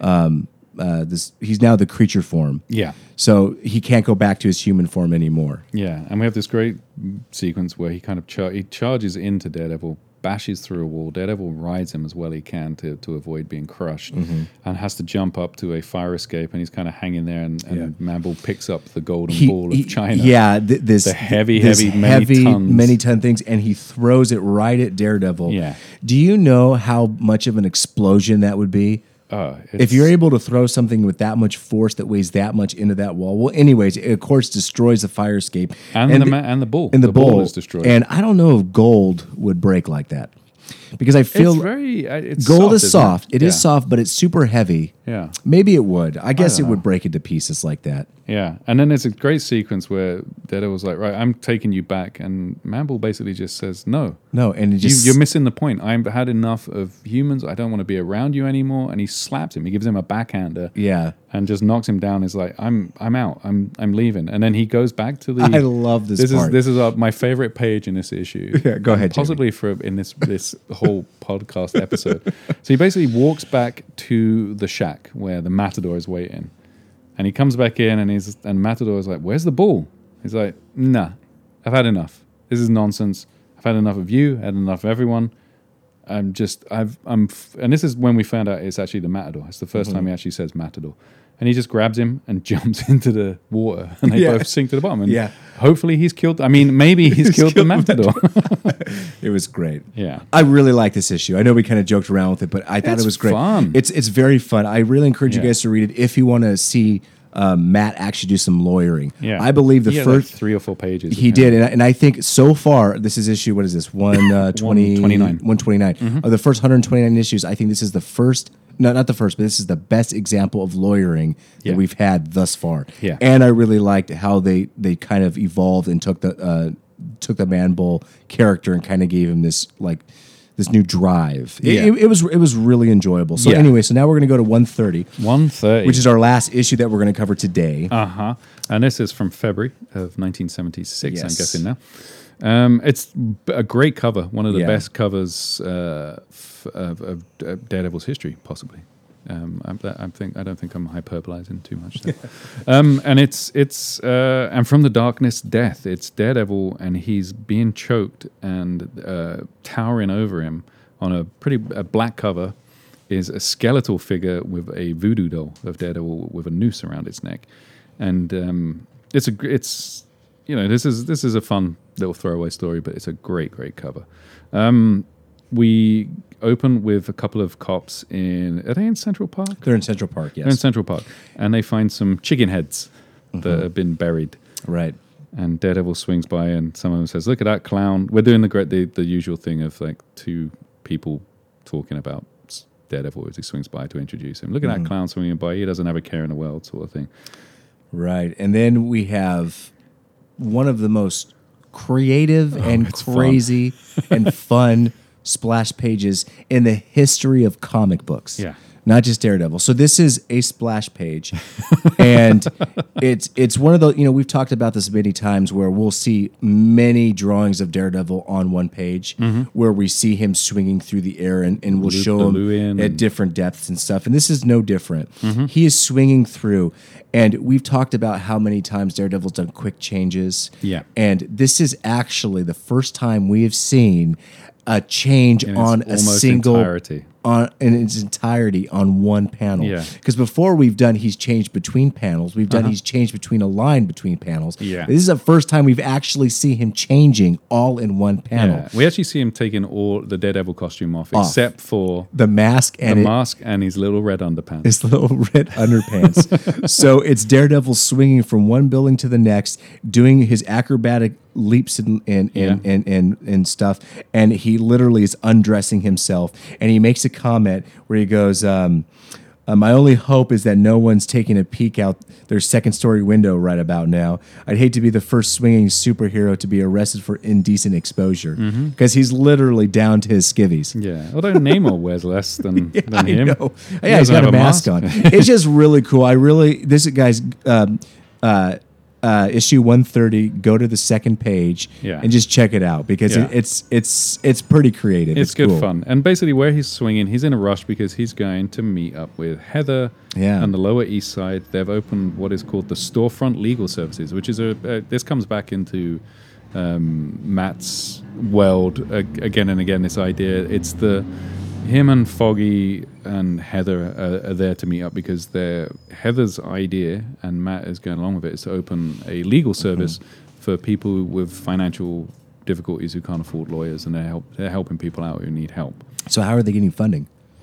At the moment, I think Heather's father is funding. Oh, okay. I think they mentioned Heather's father, um, but the idea is that there's like a, they're, they're wealthy enough that they can do it. It- Foggy's wealthy. well, Heather's it's funny because Foggy would like um, two issues ago. Foggy was like, "I need you to come work for me. Like, I need you." And Yeah. now we find out that Matt is not working for Foggy. Yeah. He's now opened his own storefront legal but they, they services. fell out because of they they defended and You really think so? There was I think the fallout? Manbull was. They, Oh, they often do that where it's enough. okay. Um, so they are uh, they're opening up. They pop some champagne. They all celebrate, and you know, Foggy's still like, I think I'm going to lose. This is election. This is election night as well. We Yes. find out. Uh, Foggy's worried. He's worried about the election, and uh, then who rushes in? Candace. Candice Nelson. Candy Nelson. Who Bob Brown draws as looking insane, by the way. she looked insane. She Um, just pops in and she's got this wide eyed goofiness that she's like, hey, Matt, hi, ignoring Mm-hmm. everyone and starts uh, macking, macking Matt. And we kissing. got and we got Heather Heather just like, watching, "Hmm." like, um, excuse me. she has a great line. child. Yeah, I don't think I've been introduced to this child, Matt. And um, they they have a couple of little like back and forth where it's like, oh, hardly what you'd call a baby, Matt. We can start a month long debate on that little girl. And, and the whole time, Foggy's just watching his sister Foggy's make like, out with "Ah, Matt, and Foggy's like, again. "Gosh." He's probably thinking, "How come all the good-looking guys are blind?" We cut to uh, a mother and a child entering Brother Zed's chambers. Brother Zed is the skeletal figure that we saw on the cover. Uh, such a good cover. You got to see it.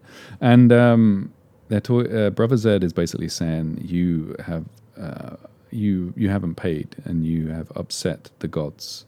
You need the the death god is upset, and Brother Zed demands a payment. Brother Zed says you need to pay, and um, this woman saying we don't have the money. My husband has left, or he died. He's the husband died.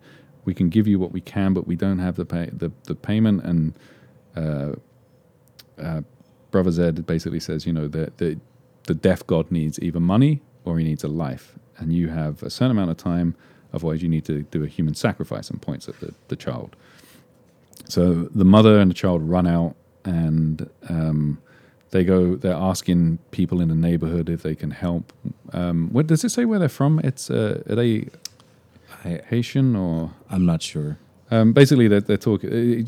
No one will help her. They say that she has the touch of death about her. The neighborhood is basically rejecting her, and she's nervous and she's nervous and she's nervous. And then we see it's November fourth. So there you go. We do have a date. November. 4th. November fourth. Um, So elections are in November. yeah, November. DA. So we are having a DA election in November. Yeah. And Daredevil's swinging around, and Yeah. The, the, the lady's name is uh, Jezebel Baca, yes, that's right. Yes, and her son's name is I think it's Simi. mm-hmm. Simi, and yeah, her husband had passed away, um, and so she doesn't have Jebediah was his name, Mm-hmm. and she doesn't have any uh, any way to be able to raise the funds to pay. yeah. We don't know what the money is, but it's some kind of like a, a community. It's probably the whole, you know, the whole racketeer, the whole like, Yeah, it's a know, protection It's thing. a protection thing. Yeah. Um, and Daredevil's swinging by, and he senses something going on. He has a listen, then sees three people, and they run, and he swoops down, and he finds some uh, chicken heads being buried. So more chicken heads. Um, and then he's like, "Well, not much I can do here. Better get back home. I'm going to go to sleep." And um, we get back, and Foggy is yeah. Oh my goodness, Foggy looks so stressed out. Yeah. Bob Brown, I really like the way he draws faces. Yeah. he does such a good job, and Klaus Janson as well Yeah. for inking. But like, it's it. So we're cutting to Foggy's office, and he's watching the news. Someone has phoned him and he says, I, I, I knew that voice from somewhere. I can't think where, but he told me to put the news on. And he puts on the news, and there's a, an, a news broadcast that's talking about, it goes over all the stuff. It says, you know, the, the stuff about the Kennedys still being alive. Um, they were kidnapped sometime in the last 30 years and replaced with an undetectable twin. Um, Congress is going to get some answers and start an investigation. Now, another startling news item live from the campaign headquarters of District Attorney Franklin Nelson. And then Franklin appears on the TV. Foggy. Yeah, and Foggy's like, "How could this, How be, can this live? I'm, right, here." And uh, he basically says, I'm not worthy of Yeah, re-election. he's stepping out of the race. And he phones up and says, "This is crazy. What's going on? Stop the press conference. I don't care how. How is this getting broadcast? Uh, you tell them I'm not a phony. Uh, uh, that that phony isn't me. Uh, you tell them that I'm here." But he's kind of just shouting into a phone for no like nothing's Yeah. going to happen at this stage. He, he realizes it's way beyond his It's control. it's crazy, and I know that's why they kind of threw in that you know the whole the the, The Kennedy, Kennedy the. Kennedy stuff is Yeah. that you know somebody somewhere is able to Someone's make messing with him. So, a voice that he knows but he can't quite place. yeah, and someone's able to make duplicates Yes. because we actually exactly because yeah. we actually see Foggy yeah. on the screen. There's electronic manipulation going on here. Mm-hmm. Uh, we cut back to our uh, Simi and uh, his mum, and they're going up to see brother Zed. And uh, or they know they're going to flee. They're, they're yeah, they're to flee. trying to run and They're trying to run, but and, brother Zed and it's appears. crazy because Br- brother Zed's got like the posse with him. He's got uh, people from the town, and they're following, and they're like, Jezebel, we're sorry, we need to. You do need to sacrifice human a, a human now because you The know death god is the- demanding yeah, it. The death god's demanding it. We believe the death god, and you know you you can't put all of us in danger. Yeah. and and it turns out the person, of course, that needs to be sacrificed is Simi. Yeah, and they take son. they take the son. The other not brother Zed, but the Yeah. Mm-hmm. other people in the community take the son, and they drag the mother along, and they go into the park. Um, and we have some talk about uh, Daredevil's swinging along, still thinking about the um, the chicken heads and voodoo ceremonies, and mentions the Haitian population in New York, uh, some customs that they brought over, um, voodoo in Central Park. What will they think of next? And there's a little DD probably scanned Tales of the Zombie number seven, voodoo in the park. I wonder if Marv Wolfman wrote that one. I bet he probably did. Could have. Yeah, um, he's swinging along thinking about all this stuff, and you know, Foggy's still shouting in the phone. He's he's on the phone with Blake Tower now, saying, "You've got to stop doing this with the ads." And Blake's saying, "I have nothing to do with this. I swear. We've got to get to the bottom of this. We've got to work together and find out."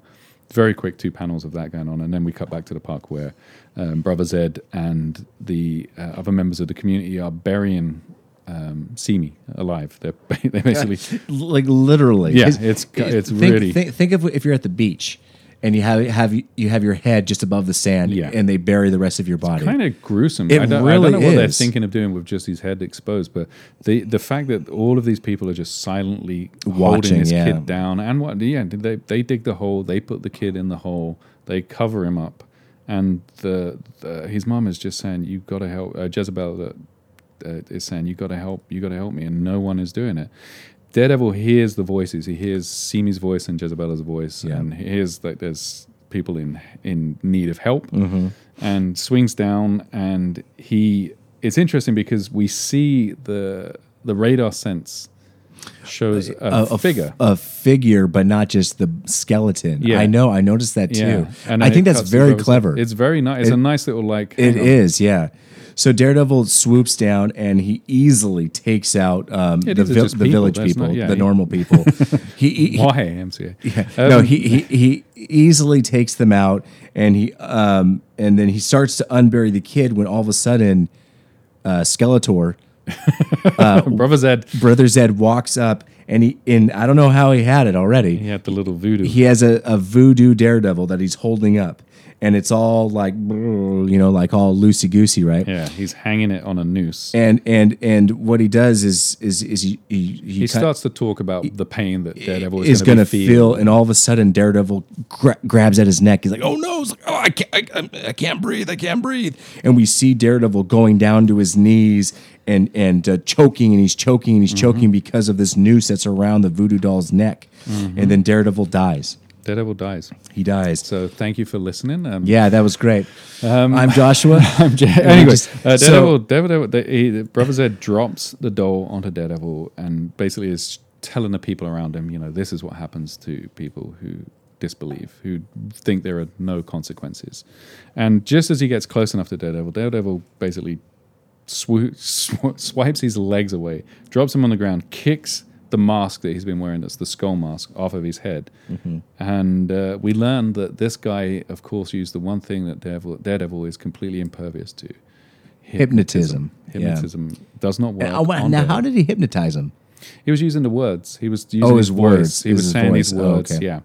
Now, also now, why is it that that obviously with his mask off, now that we see that it's a human head on a skeleton body, we now see the outline of Mm-hmm. Yeah. the clothing that are surrounding. hypnotism. it. So he was hypnotizing anybody. Yeah, he was hypnotizing everyone in the community. I mean, I'm sure if someone random was walking by, they'd go, "Why are those guys talking to that guy in a skeleton costume?" Right. Um, Okay. But then the, the, this is the cool part: is that they they get the boy out of the grave, and then uh, Daredevil actually turns and says to the people, "You know, this is on you. You all fell for this. You all." I get it that like it's you know hypnotism and this guy and all these traditions, but you were about to murder this kid. Is there something wrong with you? You can't do this. You gotta. You need to work to be better than this. And basically leaves them. I think he leaves everyone. Like Brother Zed's just down on the floor and they don't really care about him anymore. And they, he leaves and he's like, "That's crazy that they would do that anyway." Foggy's votes are in. Yeah. I better go see him. So on, on the last page of this issue, we find out that Foggy Nelson lost the election. Yeah. obviously because of the the the bogus news, Fake news. fake news. Ugh, I hate that phrase. Anyways, so Daredevil, or sorry, so so earlier in the episode, I don't think we talked, or sorry, earlier in the issue, I don't think we talked about this, but Oh, yeah, Matt, we. Matt had given um, Foggy a business card for the storefront legal services Mm-hmm. and said he said something like, He says, hey look at this." yeah, yeah, yeah. Here, here, keep this or whatever. So he had his business card, right? So Foggy shows up and he goes, "Look, Matt, I'm not DA anymore. I, you know, it is what it is. I don't know really what to do. What do you feel about, you know, me? Like, do you have a job? Can I come and help you out?" And he goes, "You know what, Foggy? Do you still have that business card that I gave you?" And Which was several days ago. Yeah. So get a new suit, Foggy. and Foggy's like, you know what? I do, yeah. So he takes it out and he looks at the business card and it says the storefront legal services. And underneath it, it says Matthew Murdock and Franklin Nelson, attorneys at law. Yeah. And Matt was like, you know what? Whether you won the election or not, Foggy, you always were and you'll always be my partner. It's a really cool little moment. Yeah. I really loved that that last panel. And you can see Foggy all happy and they're shaking hands because Yeah. you know what we when we think about uh, uh, Nelson and Murdock today, we always think about them as as partners Mm-hmm. um, in their own law firm. But we that hasn't been that way since like issue like thirteen or fourteen or it's been a long time. Yeah. So you know we've been dealing with Foggy being DA and Mm-hmm. Matt doing you know whatever the heck Matt's doing, but now it's starting to finally get to that point where we get to see them as partners the way that we know them today. So I'm excited about that. Yeah, and it invert. It's the fu- it's that funny thing of that they constantly like invert who is the first name in the list, which is always Right. fun that they play around with that. Yeah. So this one is Murdock and Nelson rather than Right. the, the usual Nelson and Murdock. Um, That's, that's, it. it. That's it for this Yeah. uh, episode. Um, you know, it's it's incredible. it, was, it was some good stuff. There was some really good stuff. Yeah. Um, are we still doing the question thing? I, Yeah, yeah, yeah. I've got a, I Okay. got, I got a question for you, Jamie. What are you talking about? We still Okay. doing the question? Yeah. thing, little punk. sorry. What are you talking about? Uh, let's see. Yeah, so I was going to ask you about the um, Atlantean wizard. oh yeah, yeah. mhm. Do you know the Atlantean wizard's name? Oh, it was. I, look, I'm flicking through the book in front of me to, to get to it, but I'm not gonna. I'm gonna. It was. You know, it was almost like It happened thirty thousand. Or something like that. It was Chathunda. Chathunda. Yeah, I remember it being like either Cthulhu or Yeah. Quetzalcoatl. That, that, was that was that was the mirror gun. yeah, Um, the Atlantean wizard that destroyed Yeah. Atlantis. Um, let me see if I can find a question for you. well, while you're finding a question for me, the question that that I was going to ask you since you already said the Atlantean one, because Oh yeah. um, so Brock Jones was the hero of what Super Bowl? Oh wow. Um, Brock Jones was the guy that was be- became the torpedo. Yeah. He used to play in the NFL. He was a hot shot quarterback. So it was 1972. Um, was what the year that you mentioned. So watch this. We are on the 50. I know nothing about football, so watch this for for some terrible. We're on like the 53rd Super Bowl. Um, 53rd. So I'm gonna say the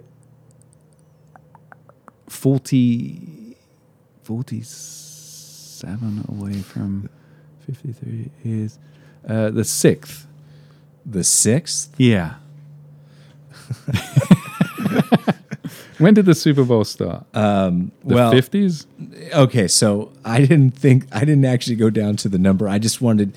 I was just going to say the Super Bowl from 1972. Oh, okay. Oh, wow. I, I should have come up with a number. Right now we're on 54. Yeah. I think we're on 54. Okay. So, So about seventh. But 72, yeah. But um, that Super Bowl was when the Cowboys defeated the Dolphins 24 to 3 and he was the Super Bowl hotshot quarterback, which means he played for the Dolphins. No, He's he, Dan no, Marino. he, he played it for the Cowboys. oh, the Cowboys. He played for the Cowboys. Oh. Dan Marino didn't play in 1972. So he, see, yeah, football. No, no. Uh, uh, so uh, When did my whole Dan point Marino of bringing that up was that he, uh, so he he was a quarterback for the Cowboys. I figured it out because he was a seventy-two. Uh, Ah, 72. yeah, I should look up who was the quarterback for the Cowboys in seventy-two. 'cause Yeah. I'm curious. Yeah, Um, it's probably the guy. What's the guy that's there now? The, uh, Tony Romo. Is that No, a player? no, t- well, yeah, Tony Romo was the quarterback of the, of the Cowboys. So, um, yeah, so no, so these issues were fun. Yeah. um, I, I do like. I there, there are parts of Marv Wolfman's writing that I do really, really like. Yeah. I like the fact that he takes time with with with scenes. yeah, He doesn't rush through stuff like like a lot of times we'll, we'll get to a part where you know Daredevil will have a one panel thing and then he'll go over there and have a one panel thing. Marv Wolfman likes to take time with each moment, which is really nice. Yeah. I do like that part. Um, there was some silliness involved. There was some stuff. A lot that- of silliness. There was some stuff that didn't make sense and didn't and it didn't necessarily you know like he's playing a long game, Marv Wolfman, and it doesn't necessarily pan out because I don't think that he he gets he gets his chance to to go. Or he, you know, he said himself that he didn't feel like he got a handle on Daredevil. So it feels like he's testing a lot of things and trying a lot of things out to see what will stick. And he's good at bringing stuff back or dropping things that could be brought up later. But at the same time, that means that he puts in a lot of stuff that goes nowhere or feels like it's going nowhere. Um, I have a question for you. oh very good. The husband, wife, child in the building that Daredevil and Torpedo destroy, they're watching TV, and um, he mentions that he has a crush on a female singer actress. Oh boy, from from from 1970. She's still around now. Uh, J- uh, Jane Fonda. Close. Cher. Cher. Oh, I remember that. I Yeah. remember that He now. mentions that he says it's it's a trip that they're married together because she likes Canon and he likes Cher. Yeah, that's right. But you know, Jane Fonda was a good guess because she during the, Yeah. the, the late seventies she was acting, Yeah. right? Well, she's been acting. She's she is an actor. Um, Yeah. She was sing singing for the troops. I don't know. No, she was just going on. I don't know. Yeah. I don't know if she was I ever don't a singer. Oh, well, you, you, you, you didn't say singer. I said singer actress. Oh, singer a- actress. Yeah. You, oh, th- yeah. Pay dang it. Anyway, Dang it. Um, so guys, so guess that what? was great. That was great. Next week, next week we meet possibly one of the greatest characters to ever appear in Daredevil, Uri Yes. Geller. yeah. No, th- thank you, Marv Wolfman, for for creating the person that Yeah, uh, we- we get to talk about next week. Definitely one of our Jamie and I are, and mine. Definitely, definitely one of our favorites. I can't speak. I'm sorry, guys. That's all right. It is. Uh, in fact, it's the next issue. The next issue is the introduction to a character that is going to be around and be very important to Daredevil. It's a villain um, who Bob Brown and um, Marv Wolfman created for the comic called uh, Bullseye. And it is his first appearance, issue 131. Um, and we do have Uri Geller. I know. In, in You thought the Skywalker issue was weird. Uri Geller is one. I, I I've read it twice now, and both times I've just been like, I, okay. but the the bullseye stuff's great, and we're Yeah. going to cover that next issue, uh, next episode, and uh, and then Uri Geller. Um, that's it for now. Uh, I do have the outro up if you want to do it, or if you want to free, but but. Uh, anyway, Joshua and Jamie do Daredevil as a weekly podcast, recorded, edited, and hosted by Joshua Geegan and Jamie Gamble. Episode artwork is provided by David Wynn. You can find us on iTunes, where you can leave a rating if you feel inclined. We are also available to listen to on our website, which can be found at jandjdodd.com. If you have any questions or comments about the show, you can email us at jandjdodd at gmail.com or tweet us at, at jjdodd podcast. Also on Facebook. We're on Facebook. Yeah, search Joshua and Jamie do uh, Daredevil. You can find us on Facebook. Like the page, Yeah. get some updates, get all the links for all the podcasts. Uh-huh. Yeah. Yeah. And uh, and oh, this week I started a TeePublic. Is it TeePublic? I can't remember. But basically, I put the the title image up. So if you want a T-shirt that Oh has heck yeah! by with art by David Wynn and has Daredevil asking us to stop it with the, the show's title on it. Um, Yeah. It looks nice in white or red, I've discovered, but you can pick any color you want that is available. Anything as long as it's one of the colors that they have listed, uh, which is on Nice. TeePublic. I'll put a link up on the website or on the Twitter page or whatever, and Joshua put it up on Facebook. Uh, thank you all for listening. Yeah, Uh, tune in next week when we, of course, introduce Bullseye to the world and uh, Uri Geller. All right. Uri Geller. I mean, wow. Okay, All right, I'm Joshua. I'm Jamie, And and, we we, just just did did Daredevil.